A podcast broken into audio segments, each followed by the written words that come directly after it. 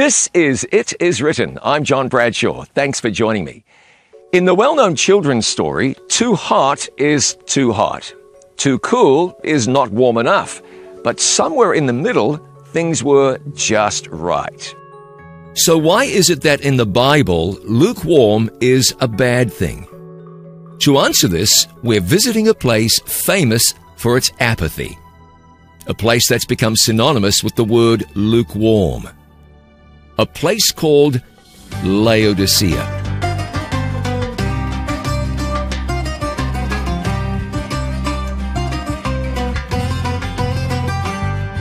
Laodicea was an ancient city. It was located on a plateau in the Lycus Valley.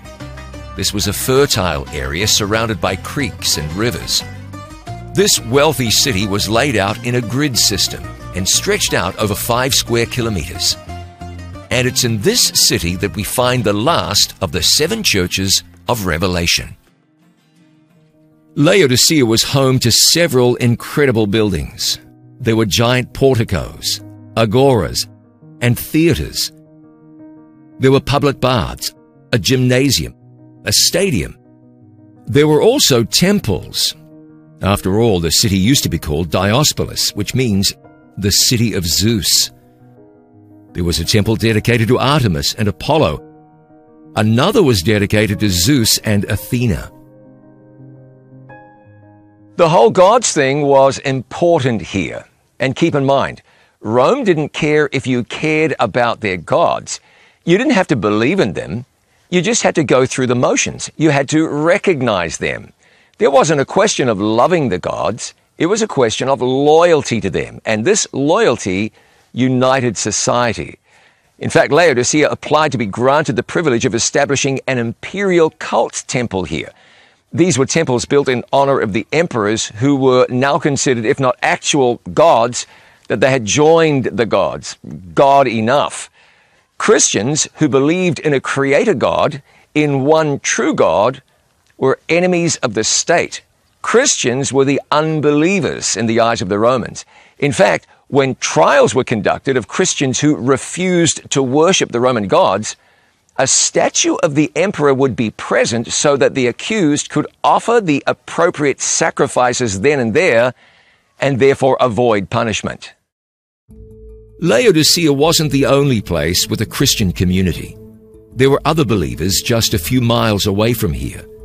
To the north of Laodicea was the city of Hierapolis, and to the southeast was Colossae. In the book Paul wrote to the believers in Colossae, he greets those in Laodicea and Hierapolis. For I bear him witness that he, Epaphras, has a great zeal for you, and those who are in Laodicea, and those in Hierapolis. So there's a cluster of places here that show up in the Bible.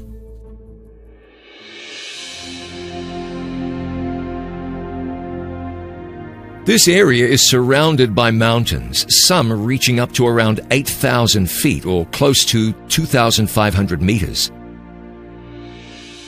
And Turkey is one of the most seismically active regions in the world. A devastating earthquake affected the east of Turkey in 2023. But as far back as the year AD 60, an earthquake destroyed Laodicea, Philadelphia, and other towns. But unlike other cities devastated by the earthquake, Laodicea made a surprising choice. After that earthquake, Laodicea turned down financial aid from the Roman Empire, choosing to rebuild itself using its own resources. The city's commercial and political prominence had a lot to do with its advantageous position on the local trade routes. The city minted its own coins. They had inscriptions on them to such pagan gods as Apollo and Zeus, and any number of Roman emperors. It was a well to do place. And while there's nothing wrong at all with wealth, there's a real danger that prosperity can distract a person from faith in God. And that's what happened here. Laodicea became comfortable, and that comfort became spiritually deadly. I'll tell you more in just a moment.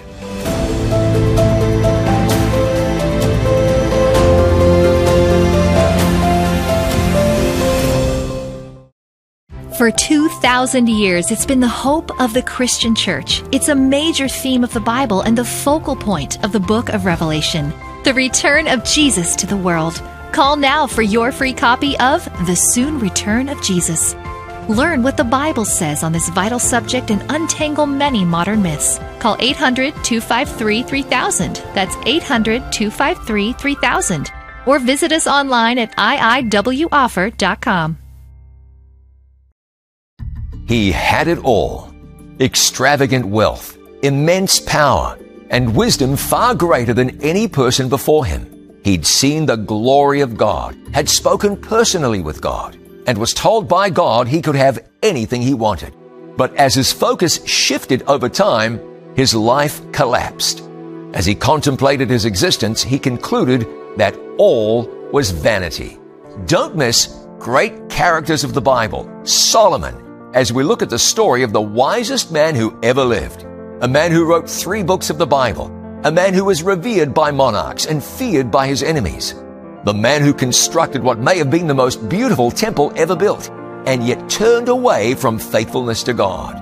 But God didn't turn from him. The story of Solomon is a tragedy and a victory. Don't miss Great Characters of the Bible, Solomon, brought to you by It Is Written TV.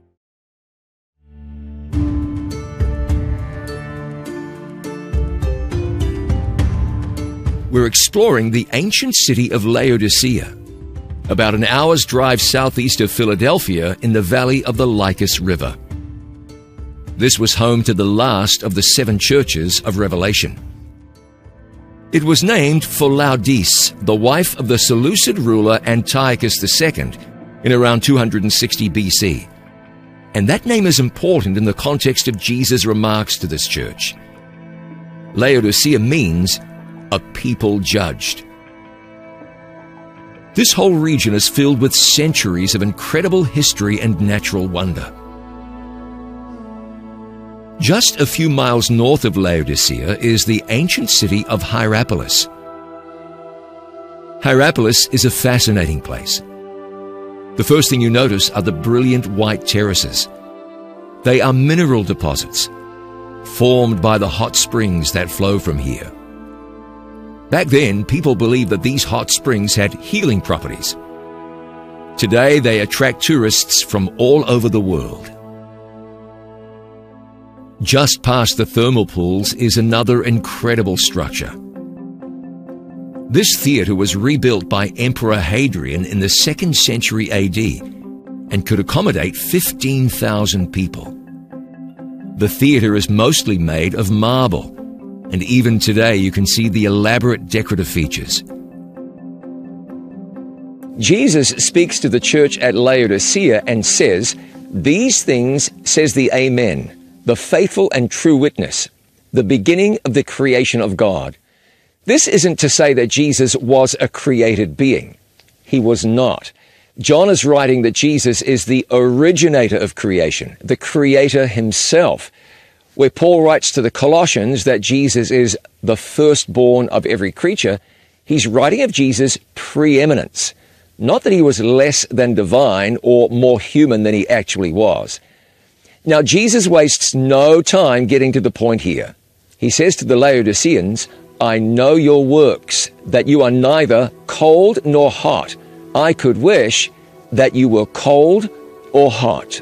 He's contrasting the Laodiceans with the hot water that came from Hierapolis over there and the cold water that came from Colossae over there. Hot water, good. Cold water, good. But you Laodiceans, you're neither one thing nor the other. You're lukewarm. He's speaking about their spiritual condition. The problem the Laodiceans had is they were indifferent.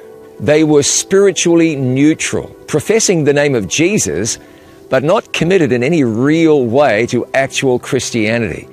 Not an all out rebellion, but they were not all in, not committed. And Jesus shows us just how serious that is when he says, So then, because you are lukewarm and neither cold nor hot, I will spew you out of my mouth.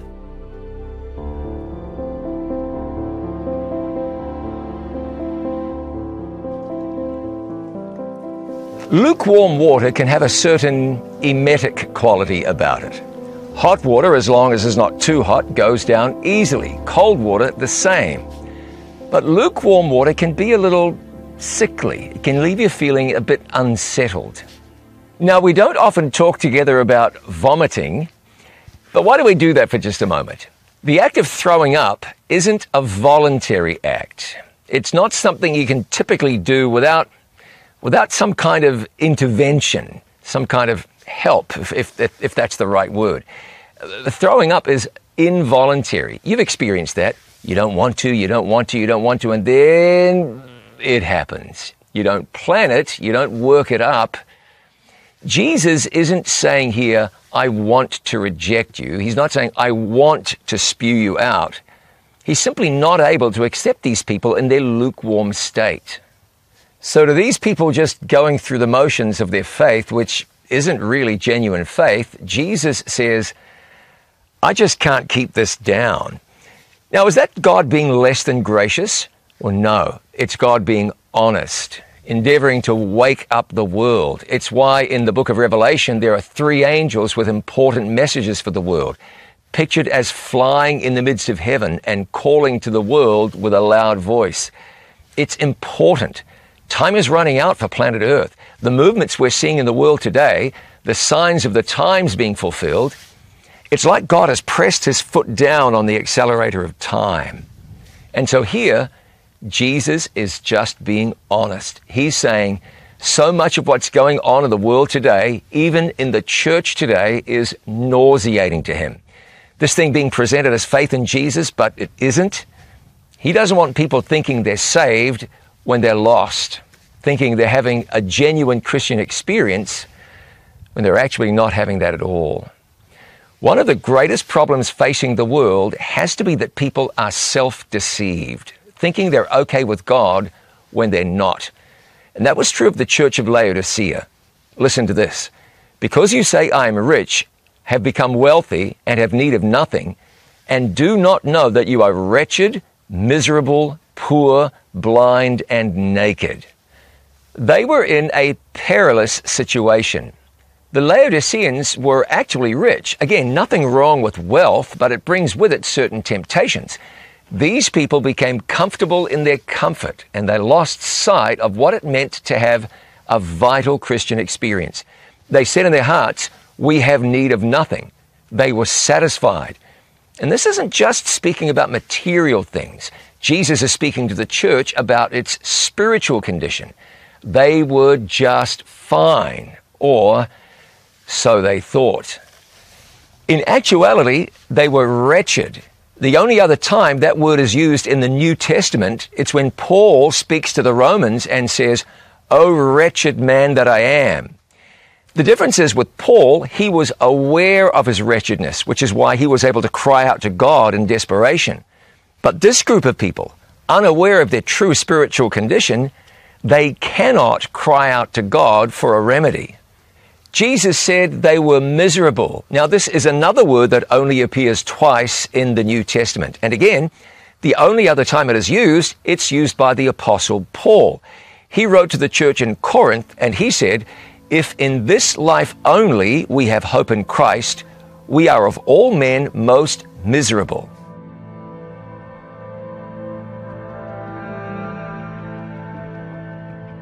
The condition of people who only had hope in this world and had no hope in the world to come is described as miserable. The Laodiceans, although they didn't know it, were miserable. These well off people were described as poor, as well as blind and naked. But true to the rest of the letters to the seven churches, there was hope even for the Laodiceans, which is phenomenal, isn't it? Wretched, miserable, poor, blind, and naked, but they could have hope. And that's Jesus' way. It's often been said that the most famous verse in the Bible is John 3:16. For God so loved the world that he gave his only begotten son, that whosoever believeth in him should not perish, but have everlasting life. But the very next verse is another you don't want to miss. John 3:17. For God sent not his Son into the world to condemn the world, but that the world through him might be saved. Even three centuries after John's letter, the Laodiceans continued to deceive themselves. The town of Laodicea hosted an important event known as the Council of Laodicea. Between 363 and 364 AD, it took place during the reign of Emperor Julian. He was called the apostate due to his attempts to revive paganism and diminish the influence of Christianity. The Council of Laodicea is significant because it outlawed the keeping of the original seventh day Sabbath and encouraged rest on Sunday. It also attempted to establish a biblical canon which included apocryphal books such as 1st Esdras, Baruch, and the epistles of Jeremiah. Although the Council of Laodicea wasn't specifically from the Laodicean church, it represented the overall attitude of the church at that time. The council highlighted the Laodiceans' failure to prioritize the Word of God as supreme. So, where was the hope for a people described by Jesus as wretched, miserable, poor, blind, and naked? Well, there was a lot of hope. I'll share that with you in just a moment.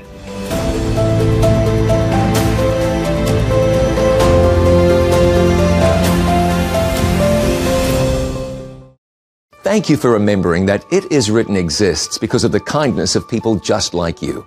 To support this international life changing ministry, please call us now at 800 253 3000. You can send your tax deductible gift to the address on your screen, or you can visit us online at itiswritten.com. Thank you for your prayers and for your financial support. Our number again is 800 253 3000, or you can visit us online at itiswritten.com. It's a land rich with culture. Colorful bazaars, stunning mosques, and ancient ruins now occupy the same territory once conquered by the Persian, Greek, and Roman empires. In the midst of this tumultuous history, followers of Christ began to form their first churches. One of these churches was instructed by Jesus to be watchful and strengthen the things which remain that are ready to die. For I have not found your works perfect before God. What were the believers in Sardis missing? And how is this letter to a church that existed 2,000 years ago relevant to the church today? Find out by watching The Seven Churches of Revelation, Sardis, and learn what it means to truly overcome. The Seven Churches of Revelation, Sardis, brought to you by It Is Written TV.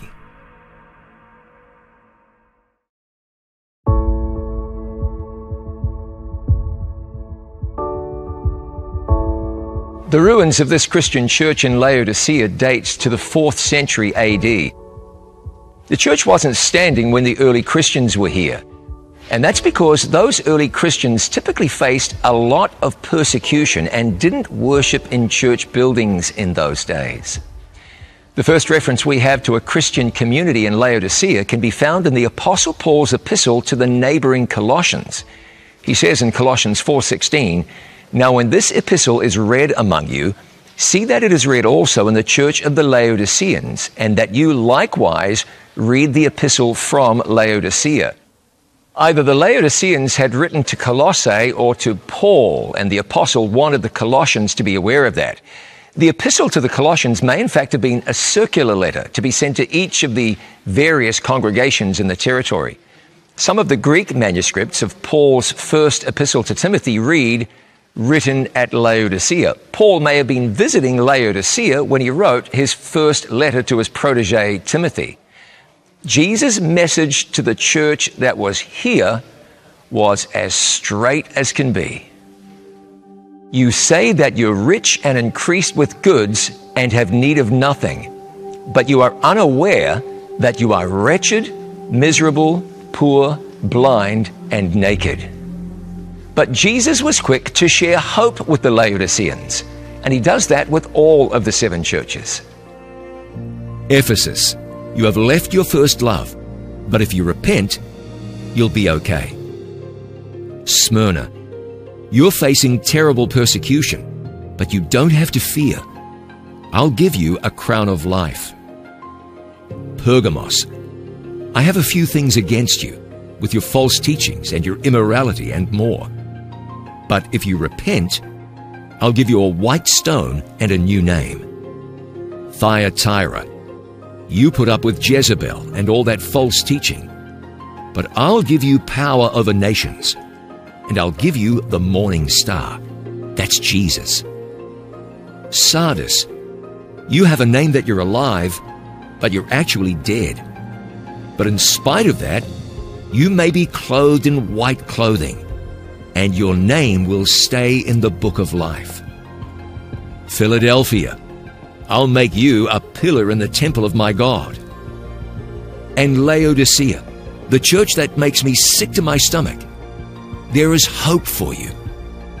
And here's what Dr. Jesus prescribed for these self deceived Laodiceans.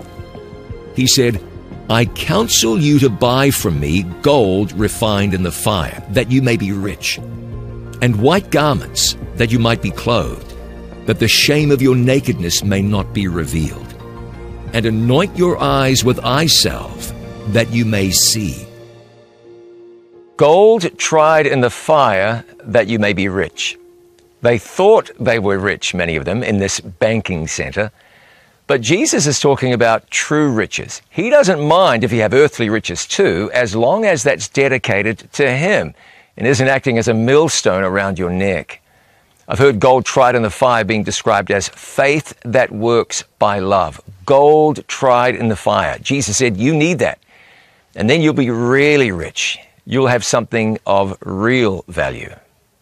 And then Jesus says, You need white garments that you might be clothed. Now, this is interesting. Historians say that back in those times, Laodicea produced soft black wool, which was used to manufacture clothing. Jesus says to a people in a place known for its black wool, what you need is white clothing. And of course, that white clothing is the righteousness of Christ. What we all need to know is that our own righteousness is of no value. Isaiah described it as filthy rags, but we can freely receive the perfect righteousness of Jesus. God offers that to you right now. Jesus went on to say that the Laodiceans needed to anoint their eyes with eye salve so they could see. Laodicea was home to a medical school in the first century. One of its first graduates was an ophthalmologist, an eye doctor, who wrote an influential textbook on the subject of the eye. And a popular eye salve was produced here. It was sold by the merchants of the city. And Jesus says, I can offer you the eye salve that really works and that works for you spiritually. He wanted to open the eyes of the Laodiceans to the beauty of the gospel, which, of course, is the work of the Holy Spirit. Jesus says, I'll give you my Holy Spirit who will transform you, who will remake you.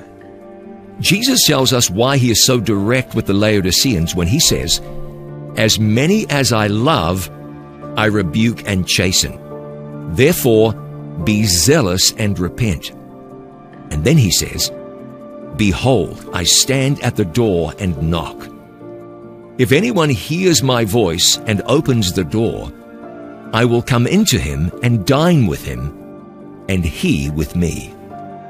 This is Jesus knocking on the door of the heart. Notice he doesn't force his way in. He knocks and allows you to open, or not.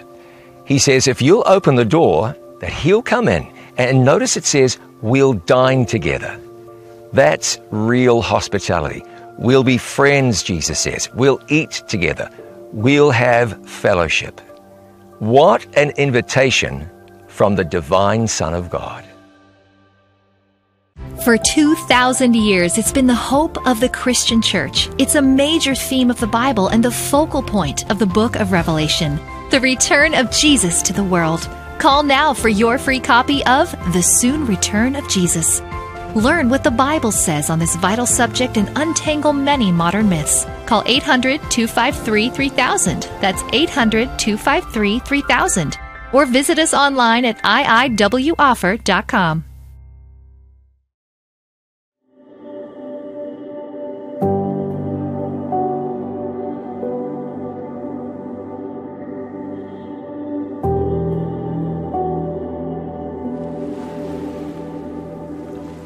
Patmos was a lonely island when John was here 2,000 years ago, which is interesting because the letters to the seven churches reach their crescendo with an invitation to anything but loneliness. Jesus said that he knocks on the door of your heart, doesn't force his way in. He says, if you will open the door, then he will come in and dine with you and you with him. That's Jesus saying friendship, fellowship, unity for you and Him throughout the ceaseless ages of eternity.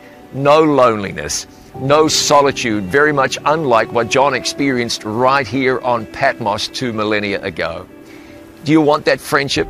That's where the letters to the seven churches lead to you and Jesus being one forever. If you'll say yes, you have eternity to look forward to with the one the book of Revelation calls the King of Kings and the Lord of Lords. Let me pray with you now. Our Father in heaven, we thank you that above all things you wish that we, that's you and us, be connected, be one, forever and ever. Let that be, dear Lord. In spite of our weakness, in spite of our sin, in spite of our faults, join us to yourself through faith in the Christ of the Revelation, the Christ of the Bible. We thank you for what you have prepared for us in the letters to the seven churches. As we live by that instruction, as we live by that guidance, prepare us more and yet more for eternity when Jesus comes back to take us home. Let that day come soon, we pray. In Jesus' name, amen. Thank you so much for joining me. I'm looking forward to seeing you again next time. Until then, remember, it is written. Man shall not live by bread alone, but by every word that proceeds from the mouth of God.